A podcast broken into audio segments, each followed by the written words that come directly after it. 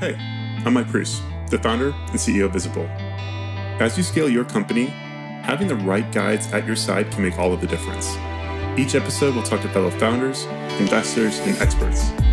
We'll dive into their zone of genius, as well as hear about their past mistakes to give you a better chance of success. This podcast is for founders by founders. This is the Founders Forward. All right. Josh and Ellie, first off, appreciate you guys being here. Um, first question I've got is just give us a one minute pitch on on Chef Prep, uh, how you guys got to where you are today, and what all you're working on. Yeah, cool. Um, I'll kick off. So Chef Prep's a marketplace that connects uh, premium food producers, so like independent restaurants and artisan food creators with customers across Australia. So our main point of difference is we focus on long shelf life items. So that might be frozen meals or dry goods that you can stock for like 12 months. So we actually consolidate and hold that stock, which means that customers have the ability to order from multiple different restaurants and brands in the same order, which is kind of something that's really unique in the Australian market. Nice. How? Uh, um, so terms- oh, sorry. I was just gonna ask oh, how you, how'd you uh, figure out starting the business? Like, what was the main pain point for you all? How'd you uh, just get over the inception? So yeah, I think for us to get started, what we um, we we follow the advice that we generally try to give other people, which is do the lowest fidelity, fastest test that you can to validate the underlying assumptions. So I think to Ellie's point, um, we kind of had a core thesis around the business um, and then there was different, I guess, variables in that that we had to validate that supported it. So for us, it was would restaurant partners want to come on the platform, and secondly, would customers want to buy it? We knew that there was no technical risk; it was um, execution risk and uh, market risk. So we wanted to take market risk out of it by effectively validating the need for customers and partners. For partners, we just did cold sales and signed up um, half a dozen before we launched with just a a website, a landing page, no actual product. And then on the consumer side, we did a cheap and nasty landing page, which like discussed the service with stock images and then got people onto a waiting list. And we then had thousands of people signed up for a waiting list, which then really helped us out of the gates at launch because we had a group of followers who were keen to work with the brand and launch with the brand. And we didn't have to start from next to nothing. But I guess starting with that is when we all talk to anyone about how to start something, it's like work out what your assumptions are, work out the lowest quality test to validate it, and then build once it's validated. Yeah. Yeah, yeah, I think that's interesting. That kind of leads into the next question we had, which is about getting over the cold start problem. So you all went to the supply side first. Um, you want to talk a little bit more just about getting over the cold start problem, getting them to say yes before you necessarily had a, a product or a demand side for that? Yeah, I think that you know there's always going to be if, if, you've got like two sides of it for I guess like us for to marketplace, you've kind of got to pick your battles because trying to do the chicken and egg problem is difficult about which part to go after first. So we knew that consumers wouldn't go um, based on just a concept. They needed to see something more tangible. So that's why we focus on, to your point, the supply side first. And what we did was we actually spent a fair amount of time uh, doing research and interviews with the partners to understand what their needs were so that the offering was so compelling that they were keen to give it a go, even though there was low amounts of information, not really a demo, nothing really there. It was just like we designed it around their needs. So they were happy to sign up. And that was really focused on empathizing with the customer's needs. And then off the back of that, that then allowed us to generate consumer demand because we were able to point to here's a bunch of restaurants doing this thing with us. Um, would you like to sign up? Yeah. Which of those sides do you think was harder? To attract on the supplier demand side? Yeah, really, that's a really good question. I, I think it was probably harder to attract the uh, supply side just because it was a completely new concept. Um, and the way that we pitched it sort of shifted over time because what we came to realize is uh, like originally when we started with the concept, we were thinking more of the lines of a, a fresh food sort of delivery uh, platform. So, you know, delivering meals the following day. And what we quickly realized after doing um, a lot of research, a lot of like discussions with our initial partners was that the long shelf life model actually was much better model for the restaurant partners because they could batch the meals for our service at times that were convenient for them. So it effectively gave them the opportunity to utilize underutilized assets. So unlike a lot of other food delivery platforms, it wasn't eating into you know their busiest hours and their focus on you know like restaurant dining experiences. So that was that took a lot more time to come to that realization. And I think it's always a really difficult thing when you've got a marketplace and you're trying to attract the supply side when you're, you know, just a concept and you've got limited, you know, tech to show them um, and not a lot of clout in the industry. But I think, you know, we just kind of worked really hard on building all those relationships and showing that we were building the platform in conjunction with their advice and their insights. And yeah, that's that's kind of how we did it. Yeah, I think it's really interesting. Marketplace in general interests me a lot. I'm going off script a little bit with the questions here, but I'm curious what key metrics are you all tracking in terms of like, do you have a North Star metric for marketplace efficiency? Uh, or are there just like a handful of metrics that matter most to you all that you're uh, measuring and monitoring? Um, curious to get your take on that. Yeah, I think um, one thing that we've done and put a lot of effort into, which was a big lift, is really having all the data fed into a central source. Um, and that's collecting all the various data from uh, customer data to uh, collection data from uh, like restaurant partners, etc. Um, and having that feed into a centralized database so that we could then always have a pulse on the metrics that matter. And the way we actually do it is we have a weekly health metrics meeting, which is tied to monthly uh, strategy adjustments and quarterly OKR um, adjustments as well. But really, those key metrics of what we look at each um, week and uh, uh, take all our product and strategic initiatives based on the quality of those metrics. And they're bucketed broadly into what we would call like unit economics health, which is what we're looking at is like yes, it's very good for us to be able to um, generate revenue, but is the underlying core business profitable? And we look at things like AOV, our take rate, and then the cost of fulfilling that revenue as well. And then on the other side, which is a function of consumer demand, it's really about growth um, and maximizing GMV, and that's kind of a North Star metric. But then because we're also a marketplace operations uh, business, and we do uh, have a lot of physical infrastructure that we've invested in as well. We also look on efficiency. So, how efficiently can we turn over the inventory? What's the breakage? What's the waste? We are fully on consignment, but for us, the more that we maximize the throughput of the warehouse, the more profitable we become. So, even though we don't have the inventory risk, our incentive is to um, maximize the output of that. So, we track efficiency on that. Yeah, that totally makes sense. It's interesting. Um, yeah, I mean, I think in terms of like hierarchy of difficulty, like marketplaces, I would say are ranked at the top of that. So I'm just like interested in how marketplace founders are thinking about getting over these problems or like tracking efficiency. I think it's always interesting to hear your take. Um, all right, switching gears a little it's, it's bit. fun. Oh, sorry, go ahead. Just uh, Oh, just on that point, because I was thinking about it today, because previously I had worked in more pure software businesses. Um, and I think everyone kind of always looks at the uh, grass is greener on the other side. Where some of our friends who are pure SaaS go like, "Oh, so much fun! We doing, so much fun. yeah, so much fun." items. I'm like, you're crazy. Yeah, the, the, other side. So it's like, yeah, it's the it's a nightmare when you're dealing with atoms oh, and um, not just bits. But, but um, on the other side, I think it's like people always like look at the other side and go, oh, it's so much easier, it's so much better. So I think it's like, yeah, marketplaces are hard, but all businesses are hard.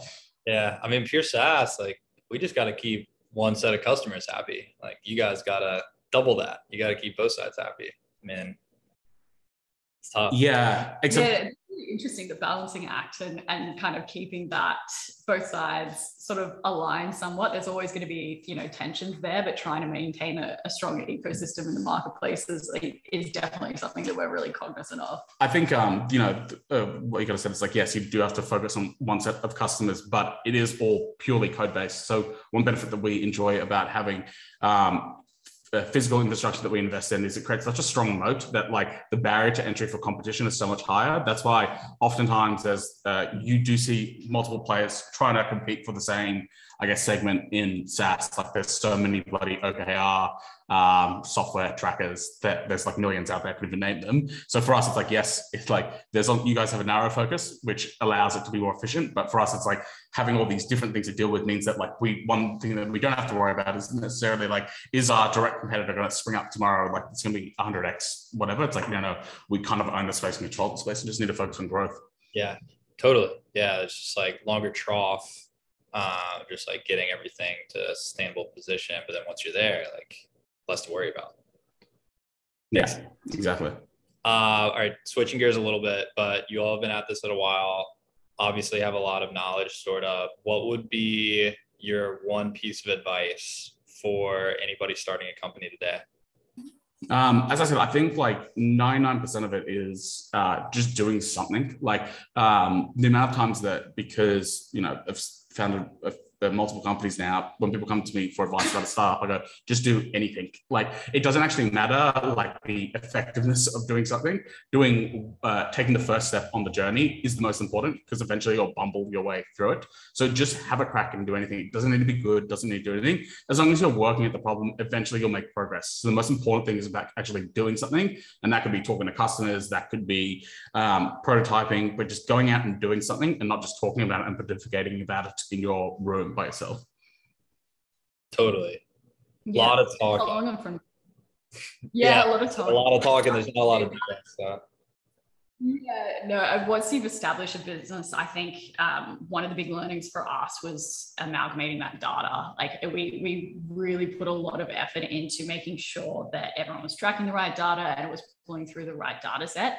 And that has, you know, really made us much more focused and efficient in the way that we operate. And we can actually like, you know, quite accurately track what's going well and what's going wrong and, you know, where it's going wrong, adjust to to you know change tax um, based on that data or double down if it is going well. So i think that's been a huge you know kind of leap forward in the way that we've operated in business and it took a lot of concerted effort and a lot of pulling together you know everyone from different departments to come together and really like focus in on that project but that's um, i think really been like a bit of a game changer for our business yeah and i think it sounds something that like it sounds so simple but it's actually to do it properly is extremely hard and the benefit is that you end up with um, um uh, without having that centralized like uh, on the pulse data source um, you're trying to navigate without a map. So once you have the map, it's like way easier to know how to change course and change directions. But when you're flying blind, it's just crazy. And the amount of startups that we know that just don't do it because it's not a priority of building that cool new feature. It's like, no, no,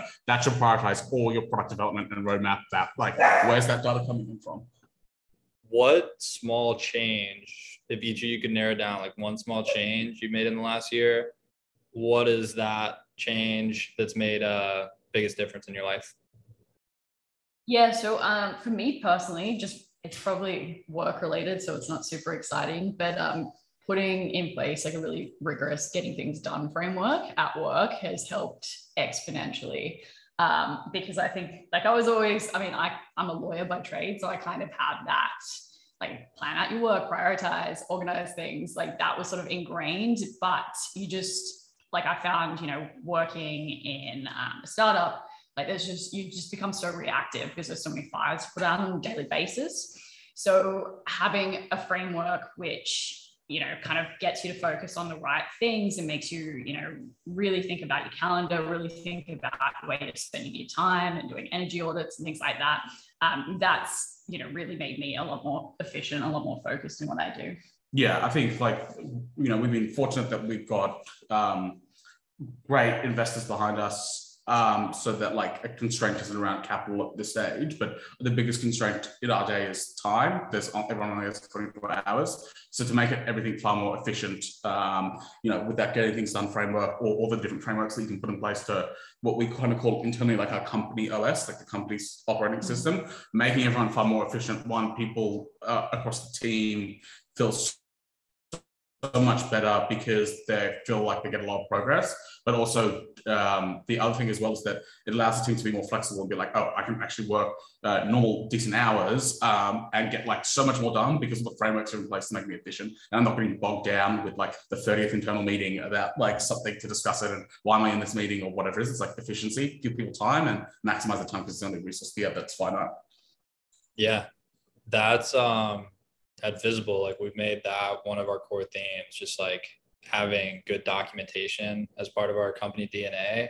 Because yeah, I mean, like when I mean, as you start scaling, you start hiring more people, like you want to reduce that time for them to be effective as much as possible. Like you want to speed up that onboarding curve. Um, and I think without documenting stuff and putting stuff in the right way to just set them up for success is impossible. Um, so yeah, resonate with that a lot.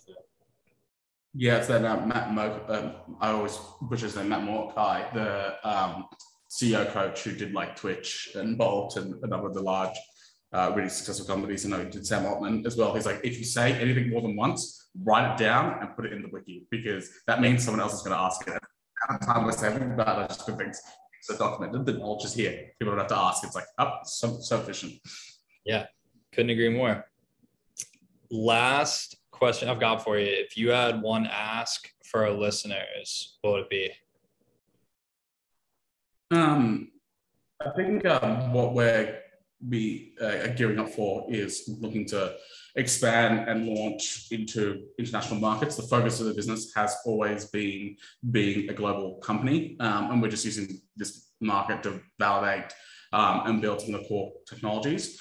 Um, so really, we want to focus on finding the right partners uh, to help us scale and launch in possibly the US. So that could be from you know uh, uh, employees. We're actively hiring. Um, you know, a huge amount of roles with like doubling the team uh, pretty regularly. Um, it could be, you know, uh, customers um, in terms of consumers, but also business partners, but or even like capital expansion for us to fund that growth into new markets as well. Yeah, who would be ideal capital partner in the U.S. or other markets that you're targeting? Like, what would their persona look like? So I think um, I just want to call out we've got a ton of really good angel investors who are strategic and um, uh, who have done things in the space before, but I won't go into it too much. We've got great investors in Artesian, who's one of Australia's largest venture capital funds, and Global Founders Capital, who are also um, uh, um, you know, uh, one of the bigger funds globally. I think for us, in terms of the profile of the fund, uh, really what we look at is like how deep is the expertise and domain knowledge in um, the area that we have. We, Ellie and I have uh, been fortunate enough to speak to people in different areas and the delta between people who have gone through it before versus people who are just exposed to it the first time is night and day. So people that really have a deep understanding of food, food tech and marketplaces is extremely valuable to us. And then also people that have just had that kind of, you know, um, Uber, Airbnb type, uh, or you know, uh, any of the fast delivery companies, which is rapid market expansion. Like, how do you get boots on the ground as quickly as possible? And those are kind of the two uh, profiles of investors with that domain expertise um, we look for because they can help us in the journey by accelerating learnings. Yeah, totally. I think it all makes a ton of sense. Um, I think we definitely have some listeners that match some of those, hopefully all of them, but we'll make sure to try to plug it. Um, well, cool. That wraps it up for us. Um, any last questions for me, or like anything else I can help with? Like, I think what you guys are building is super interesting. I'd love to stay in touch or just like generally be as helpful as I can. Um, but yeah, anything else I can help with or still on the line? No, I don't, I don't think so at this stage. Just let us know what, we, what else you want us to do. We'll promote things on our channels as well. So just let us know. Um, um, yeah, just just let us know. But no, thanks for having us as well. Yeah, thank yeah. you. Yeah, yeah, hundred percent. Appreciate you guys saying yes to my cold email. Um, I will I will clean this up just so you have a chance to review the audio uh, or remove any like awkward word gaps or anything. And then before we go live, we'll we'll ping you just so you're aware of it. And then yeah, if you're you're open to it, would love if you could share it on your channels as well. Yeah, yeah, we'll definitely do that. Um, no, the last podcast we went on, we we gave it a bit of a plug and it, it went, yeah, went, went pretty crazy. So yeah. hopefully we can give it a good push. Yeah. That's the benefit of a D2C business in some senses. People are a little bit more engaged with the content than a SaaS business, which is nice. Yeah. 100%. Well, cool. This has been awesome. I appreciate you guys saying yes again. And yeah, just look out for an email from me. Awesome. Thanks, Thanks so much, Clay. It was lovely to meet you. Yeah. You guys too. Hope you uh, enjoy the rest of your stay in that beautiful villa. Really jealous.